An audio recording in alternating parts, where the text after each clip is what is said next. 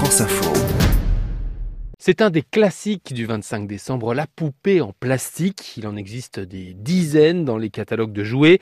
Mais cette année, la plus vendue dans les enseignes spécialisées, c'est une poupée Hasbro. Nouveau Baby Alive, mon vrai bébé. Quand je te parle, tu me réponds. Tu fais des Baby bisous. Alive, une poupée capable de grandir, qui saute, qui rit. Mais loin de ce modèle, les premières poupées, elles, remontent à l'Antiquité. Alors on n'en a plus beaucoup de traces aujourd'hui, puisqu'elles étaient faites en bois ou en tissu.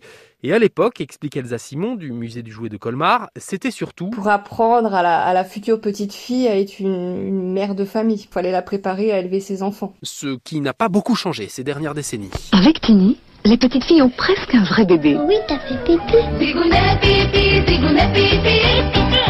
Depuis les années 20, c'est le poupon en plastique qui s'est imposé sur le marché. Le baigneur, par exemple, à qui les petites filles peuvent faire prendre un bain.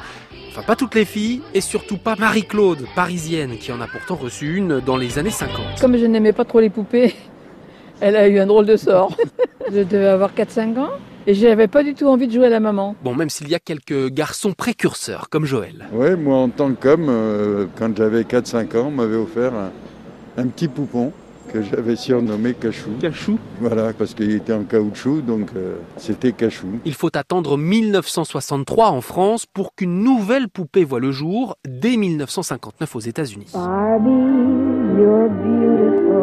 La poupée devient la poupée mannequin, une poupée qu'on peut habiller, une poupée adulte. Et c'est vrai qu'on voit avec Barbie aussi, la, la poupée se, se libère en fait. Donc euh, elle travaille, elle a un métier. L'avion de rêve de Barbie. Attachez vos ceintures, on part à l'aventure.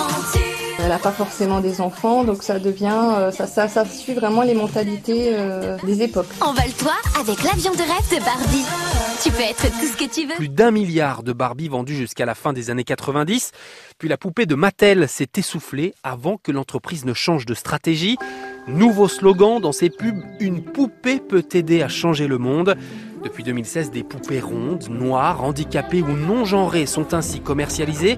Et cette année, pour un nouveau Noël Covidé, vous pourriez trouver au pied du sapin des soignantes mises à l'honneur, comme la Barbie Sarah Gilbert, co-créatrice du vaccin AstraZeneca.